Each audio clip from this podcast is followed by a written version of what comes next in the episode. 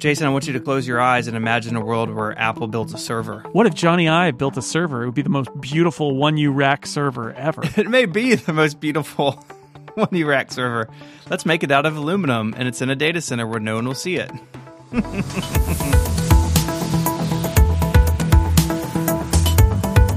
it's 20 Macs for 2020. I'm Jason Snell. This is number 18 Xserve.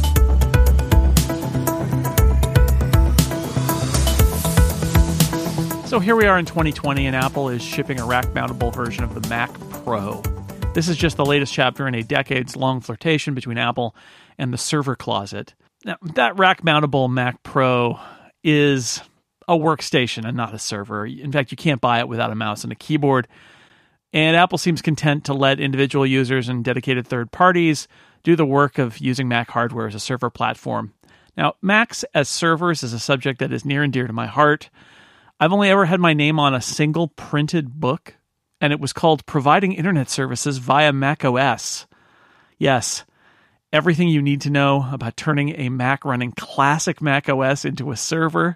That was a thing that people did in the mid 90s. Uh, anyway, from the mid 90s through the early 2000s, I had a series of classic Mac OS Macs running server software in my back closet. It's a web server, email, FTP, databases. Here's to the crazy ones, I guess.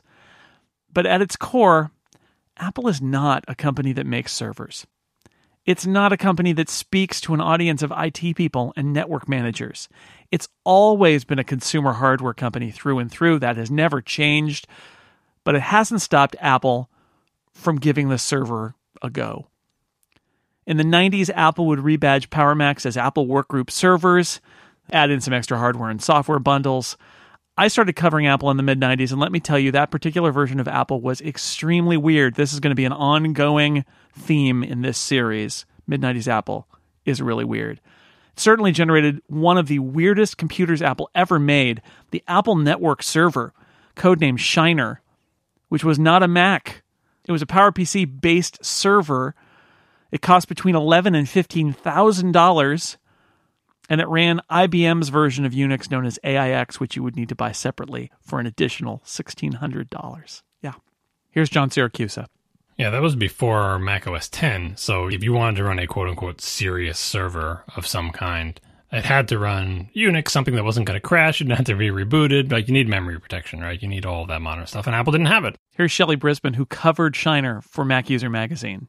IBM, they're involved in PowerPC, and they also made the AIX operating system on which Shiner was based. And so there was development at the IBM facility and then there was a lot of PowerPC work going on in Austin because that's where one of Motorola's offices was. And so Austin was kind of a nexus of hardware stuff to do with Apple and IBM in the 90s. And so Shiner was named for Shiner beer, which comes from a little town 90 miles from Austin called Shiner, Texas. And that's how it got the name. In my first job out of school, we got one of these computers. Apple gave it to us.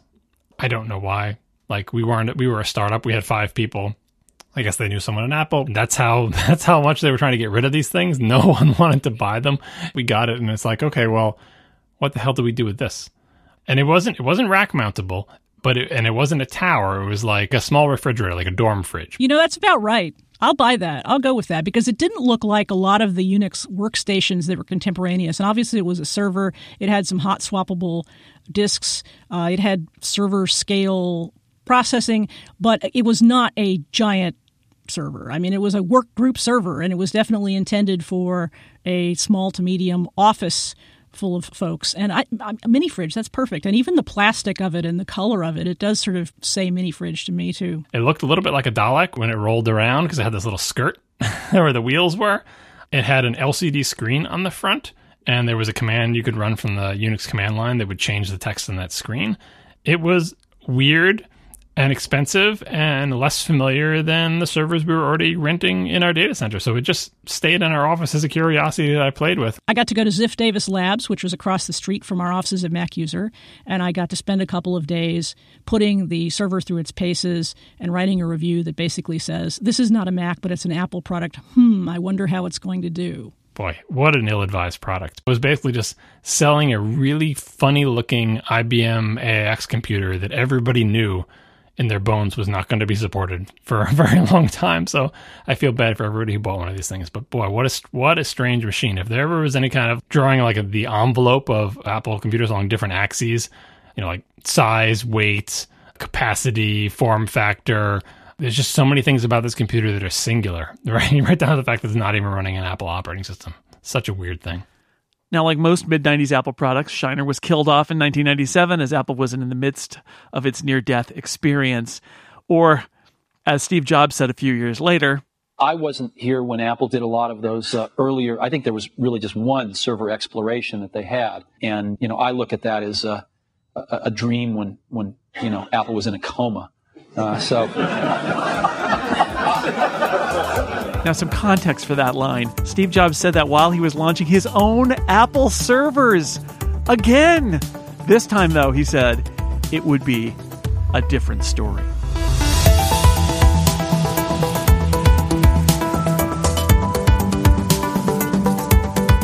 So, Steve Jobs' return to Apple in 1997 planted the seed of Apple's next attempt to fit in a server rack. Now, NeXTSTEP the operating system that would evolve into Mac OS 10 was based on Unix. So finally, the door was open for a Mac that was also a real live Unix based server. And it took Apple almost no time to build its own server hardware to take advantage of that. It was OS 10 on a server, Xserve. Pronounced like the letter, not the Roman numeral, OS 10, X. Look, Apple did stuff like this back in 2002.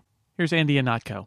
Apple was kind of going through growing pains at the time where they feel as though what if we're going to still be around in 10 years if we really want to be a big computer company what are we not doing that we should be doing? And just because server hardware is a really popular item that you're not making it doesn't mean that you should be making it anyway. Here's Stephen Hackett. Uh, this is an Apple of a different era right? Now if you want to run a server Mac you just buy a Mac mini and kind of do it yourself. But there was a time starting in 2002 where Apple really wanted to be in the field with Oracle and and Dell and Compaq and all these other companies that were serving small and medium business and schools and government and things like that in the server environment. Xserve is a, a time in Apple's history of hardware and software where it seemed like Apple believed that it could do anything, right? You may think Apple trying to make a car, as it was rumored to have done, is, is more representative of that, but this is these are things that actually shipped. Somewhere inside Apple, you can imagine someone had the idea that Apple should make servers. At various times, someone has had that notion. And this time, they had enough wherewithal to say, this is what servers are like these days. We can't just make like a desktop computer that's a tower and tell everybody it's a server. That's not what it's like. People have server racks. Let's make an actual rack mount server. We think of the Steve Jobs and Jony Ive era of Apple as a design heyday. Apple created so many interesting, clever, influential products during this era. The Xserve was not one of those. It's most definitely the sign of a design team trying to figure out how to add some flair and creativity to a place, the server rack, that does not care about flair and creativity. You can always tell what drives a company. And I'm not talking about profits or I'm, I'm talking about what gets everybody from the CEO all the way down excited and focused on, wow, this is exactly the sort of thing that I came to work at this company to make. And yeah, servers were never it. People don't care about the beauty of the hardware that's in the data center. Apple made this Xserve and it looked like a beautiful Apple computer. What if Jony Ive built a server? It would be the most beautiful one U rack server ever. It may be the most beautiful one U rack server. Let's make it out of aluminum, and it's in a data center where no one will see it. Mm-hmm. It's got lights. it's got pretty lights on the front and the back. It does. It is the loudest Mac ever. Very noisy, especially the, the G5 variant. Okay, so the mid 90s were weird, but the early 2000s were an era where Apple was so excited by the prospect of Mac OS X's Unix underpinnings that it designed a rack mountable Mac server with a 14 disk RAID system. If there's one word uh, that I would say describes our entrance into the server market, it is um, humble. We know we have a lot to learn. And uh, this is our first offering. Uh, we've listened to our customers a lot and we think we got a pretty hot product. But we know that for everything we know, there's 10 things we don't know. So we're approaching this, uh, we're approaching this very humbly. Despite Steve Jobs' enthusiasm, by the end of the decade, it was clear this was an area better served by other companies and not Apple. Now, over the decades, Apple has pretty consistently understood what the core of its business is, but at the fringes, it seems to get a little lost. Apple sees a niche market somewhere, it says, hey, we could do that. We can make something cooler and better and more cutting edge for that market. But it's never Apple's core business, it's never its focus. It gets distracted, and that's the end of it. It's because Apple's core business is selling consumer hardware. Sure, some people are going to repurpose that hardware into servers. That's their business. It's not the same as Apple trying to play someone else's game by making a server. You can see the same pitch being made at every point in Apple's history of whatever the server tech of the day was, and Apple would just say, that's not really what we do. Like, maybe if you're telling me this be like something that'll be in an office, you know, like an office server something like that, but like a data center thing, like a rack mount data center type server, that's not really what we do. I know we have a Unix, but we don't make machines like that.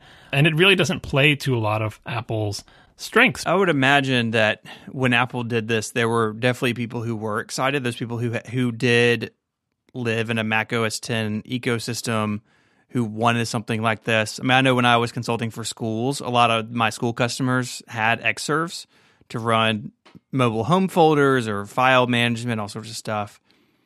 But the reality was it was really expensive compared to some other solutions. And it wasn't super interoperable with other systems until pretty later in its life.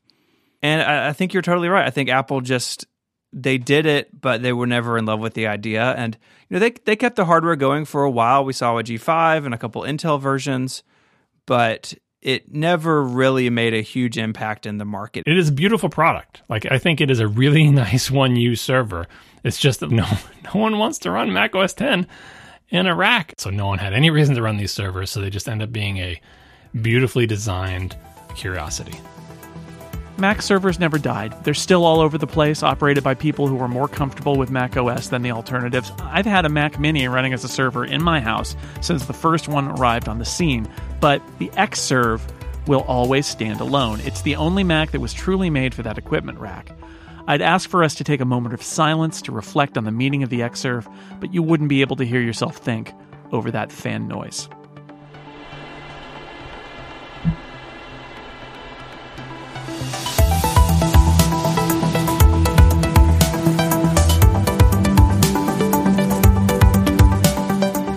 This has been 20 Macs for 2020. It was written by me, Jason Snell.